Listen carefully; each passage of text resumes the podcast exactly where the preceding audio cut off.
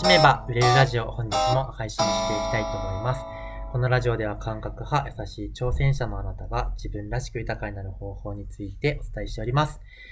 今日もスペシャルゲストのエクタさんと一緒に配信していきたいと思います。エクタさんよろしくお願いします。お願いいたします。えー、前回のまた続きなんですけど、えー、その自分を生きるっていうところにおいても、まあ、ビジネスっていうものを通じるとすごく、その、まあ、気づきとか得られないことがあるよね、みたいなところの絡みで、えー、話したいという、えー、感じで前回終わっているので、えー、その、ここら辺からちょっと始めていきたいなと思います。そうなんですよね。あの、結局仕事じゃなかったら、その、知らなかった世界、うんうんうん、知らなかった自分だったり、知らなかった人間関係だったりとか、関係性だったりとか、うんうんうん、やっぱり仕事にするからこそ、うん、こう見えてくる世界っていうのがあまりにも大きくって、あとやっぱりそれって仕事がどうやっても誰かのためのものじゃないですか。もちろん、表現だったり自分の喜びでもあるんだけれども、うん、それがこう、お金になるっていうことは、やっぱりそれを受け取ってありがとうと、その、言ってくださる誰かがいるっていう。で、そのやっぱり誰かのおかげで、こう、作られていく世界というか自分の人生っていうのは本当にこう、あのなんだろう、価値を感じるし、こう、本当に仕事、好きなことを仕事にするっていうことにいろんなことがこう、詰まっているんですよね。そこに書いているものがあまりにも大きいので、あの、ぜひ、それでね、あの、うまくいくいかないは、そんなに大事じゃなくて、それをやってみようっていうことだけでも、ものすごくあの人生が変わってくるなと思ってますね。なるほど。それはめっちゃそう思うんですけど。なんかあの、自分自身が、まあ、なんかその、中心として扱いたいのは結局、なんか自分が、自分のが本当に思う通りに生きてみなよっていう話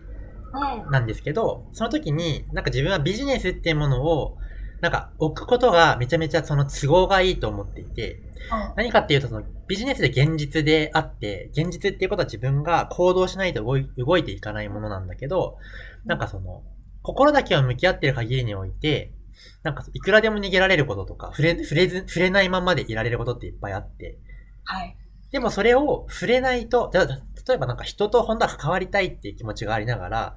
でもその、どうしても怖いから避けてきたと。でもじゃあビジネスやりたいってなったら関わらざるを得ないし、人が怖いって思っていると深い人間関係が作れないから、1対1のその長期セッションとか提供できませんってなると、じゃあ売り上げ上がらないよねみたいな話で、じゃあ本当はあなたどうしたいんですかって言った時に、あ、でもやっぱり深い、深く人と繋がりたいし、そこに向き合いたいって思った時に、まあ、その、思それがやりたいって思ったらもうそれやるしかないし、やらないとビジネス進んでいかないっていう風になると、そういう風になんかその、わかりやすく目の前に課題が設定できる。はい。っていうところがすごく、なんかその、まあ、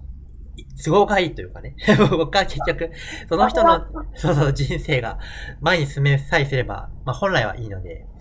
それはありますね。やっぱり生活がかかってくると、こう切羽詰まった状況になってくるから、やらなきゃいけないみたいな状況も、それこそ都合がいいっていうか、うんうん、そこまでならないとできないこととかを、やっぱジャンプせざるを得なかったことってたくさんあったので、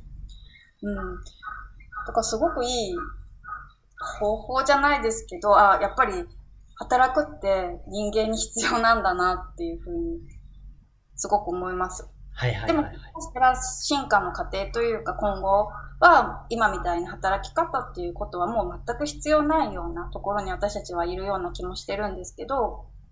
今の私たちにはなんかこうやってお金を作っていくっていうことで、こう、魂が磨かれていくみたいなところはやっぱりあるのかなって。うんうんうん。なるほど。なんかその時代の流れみたいな話で言うと、その、うん、自分が思ってるのは、お金のない国、お金のない世界になる前に、多分、全員お金持ちの世界があるんじゃないかって思ってて、結局その、お金って何かっていうと循環を作り出す、えー、まあ、媒体なわけですけど、循環が勝手に起こるんだったらお金って必要ないんだけど、お金っていうものがなければ循環しない世界だから、まあ、お金が必要だよねみたいな話。なので、じゃあ人にどうやって与えるのかとか、人はどういう時に喜ぶのかみたいなことを強制的に考えざるを得ないという、現実を作って、まあ、それを、まあ、学んでいるみたいな状態なのかなと思っていて、で、本当にみんな、あの、与え上手だったら、まあ、お金があることが逆にめんどくさいみたいな多分感じになって勝手に循環していく世界だったら多分いらなくて。うん。で、多分今、この世界からお金だけがなくなったら、世界は多分ほ、まあ、崩壊はしないけど、その、まあ、だいぶ不便になるだけ。誰かが、いや逆にその、えー、今お金ない人がもっと生きられなくなるみたいなことが起こるんじゃないかなと思ってて、だからその、どんどんなんか意識レベルみたいなものが上がっていって、その、まあ、愛みたいなものがもっと高まっていった時には、まあ、自然にお金っていうのはなくなっていくんだろうな、みたいにふうには思ってるんですけど、まあ、その、うん、なんだろう。結構自分ってその、スピリチュアルというものを通して現実逃避をしている人がすごく、まあ、嫌いっていうか、なんだろう。うんお前ちゃんと見ろや、みたいな感じで あの、なるタイプなんで、そのお金、お金ない世界っていいよね、みたいな、って言ってる人の中で、まあタイプがあるなと思って、本当に、あの、いろんなことをしてて、いろんな世界を見た上で言ってる人と、現実逃避で言ってる人がいるなと、というふうに思ってて、まあ、そこら辺になるちょっと、あの、キーワードに反応して喋りたくなりましたっていう。そう 絶対お金ない世界いいなとは思ってないんですけどね。あ、なるほど。お金は別に、あの、ただの、なんかこう、うん、ね、象徴というか、で、あ、それと、あと、そうだな、そのさっきその仕事にすることが、いろんなことがこう詰まっているって言った中の一つで、あの、それこそどういうふうに作ってもいいわけじゃないですか。だから、例えば、本当は人と関わりたいのに関われ、関わらないっていうふうに逃げることは仕事においてはできないとなった時に、でもじゃあ人に関わるっていう関わり方も自分にとって心地いい形でできる。だから具体的に言うと、例えば個人セッションが好きな人は個人セッションすればいいし、グループ作るのが好きな人はそれでもいいし、長時間一緒にいる、時々とか、そういういろんなこうバリエーションがあって、どれを選んでもいいのに、なんかこう、もう世の中にあるものの中から自分が選ばなきゃいけない風になっちゃってるから苦しいんであって、いくらでも自分にカスタマイズできるというか、自分がそれこそしっくりくる形を作っているっていうところ、で、それをやることで、本当にあ自分を生きるっていう感じがわかるし、このクリエイトしていく、人生を作っていくんだっていう、自分パワーも出会うことができるし、なんかそれが本当に仕事をする上で、なんかこう、得られた大きなものの一つかなと思ってます。確かに。なんか、うん、自分が本当にこうやって生きていきたいみたいなことが、本当にそのまんま実現できるっていうのを体験できるのが本当になんかビジネスをやるほどの、まあ、面白さであり、まあ、できないときはむず、なんかそのすごい苦悩する部分でもありますけど、やっぱ面白いですよね、そういうのが。そうなんですよ。だからなんかとても私会社員だったこともあるし、結構いろんな働き方をしてたんですよね。フリーランスの時もあれば、契約社員の時。うんうんうん、なんか一番自由だなって思います。うんうん。確かに。は。うん、本当ですよね。自分なんか、うん、うん思い返すと、まあ、もともと自分公務員だったんですけど、公務員辞めて、路上指示になったんですけど、路上指示になった時に、なんか、ああ、昼間の駅前って、ママ、親、ママ、ママの、ま、ま、ママと赤ちゃんが歩いてるんだな、とか、なんかそういうのも新鮮だったし。そう、そうなんです。だから会社員になっちゃうと、本当にこう、夜しか知らないというか、平日の昼間、朝とか午前中とかの世界を本当に知らないでいたなって思います。うん。そうですね。うん。はい。まあ、うん、でもまあ、ね、会社、会社員は会社員でしかできないこともあるし、別にそれを否定してるわけではないんですけれども、うん。でもなんかこう、会社でやっている仕事と、今自分がやりたくてやっている仕事って、なんか全然こう、やっていることが違う？仕事って言った時に、なんか意味が違う感じがしてます。うんうんうん。確かに。そうですね。まあやっぱどっちも、自分にとっても大事な体験だったなってすごい思いますね。うんうん。うん。路上も路上で面白かったし。それ、え、どのぐらいやってたんですか？路上はでも、メインでやったのは1年ぐらいですかね。へえ。一番がっつりやってたのは最初の半年とか、2015年のへえ。4月から半年間ぐらいは一番がっつりやってて。どの辺で立たれてたんですか？えっ、と、新宿とか、下北とか、川崎とか、原宿にも行きましたね。本当ですか？合ってたかもしれないですね。え、本当ですか？え、どこ、え、そこら辺歩いてたんですか？私、地元が新宿で、あ結構そう、新宿駅の西口って結構刺繍をはあはあはあ横さんとかが昔からいましたね。ー、えー、え、自分2015年ぐらい、2015年は特にめっちゃいたんですよ。西、新宿西口にめっちゃいましそっか、た。でも2015年はさすがにもう、あ、そっかそっかそっか。そうですよね。住んでなかったんですけどね。でも下北とかはもう、あの、今でもよく行くのでね。はあ。ええー、あ、そうだったんですね。そしたら、このラジオが多分最終回になる感じですかね。あ、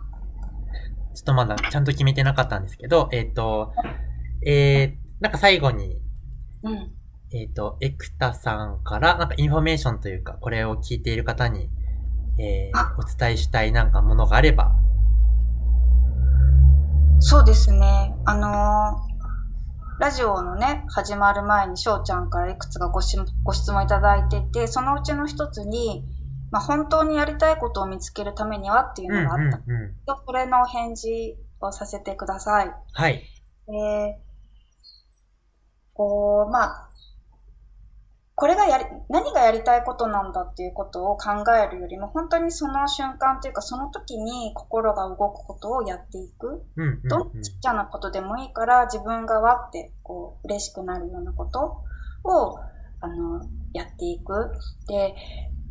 これは仕事になるんだろうかとか、これは続けられることなんだろうかみたいに目的を持っちゃうとブレてしまうんで、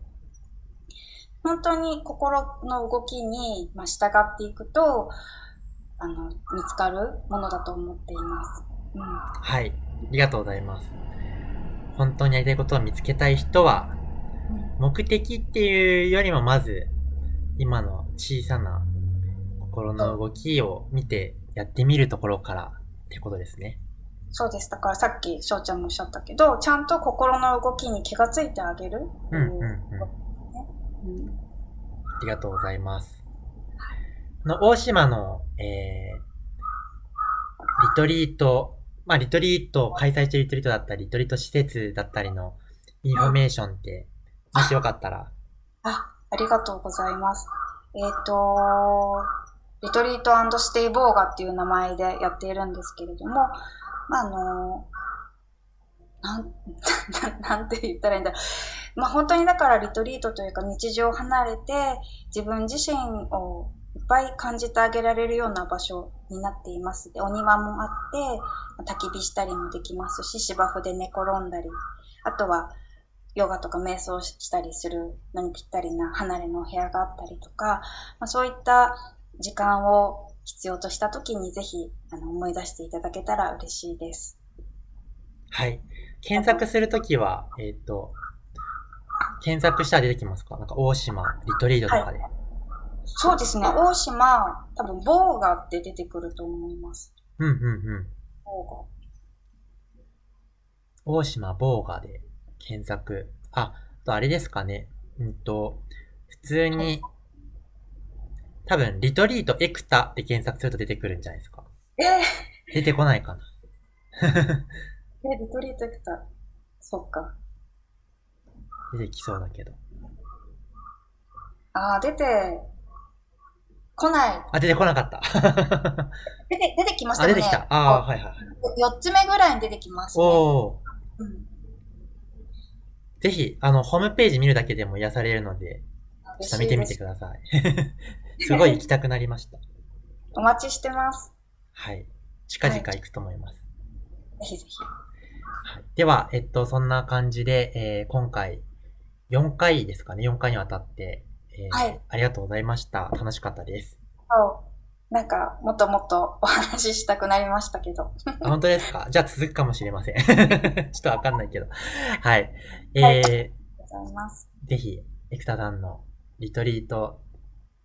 とりあえずホームページ見ていただけたら嬉しいなと いう感じです。えっと、そしたら、今日のラジオはそんな感じで終わっていきます。えー、またラジオ配信していきますので、また、えー、見たいなという方はフォローいただけたらとっても嬉しいです。ではまた次の音声でお会いしましょう。バイバーイ。ありがとうございました。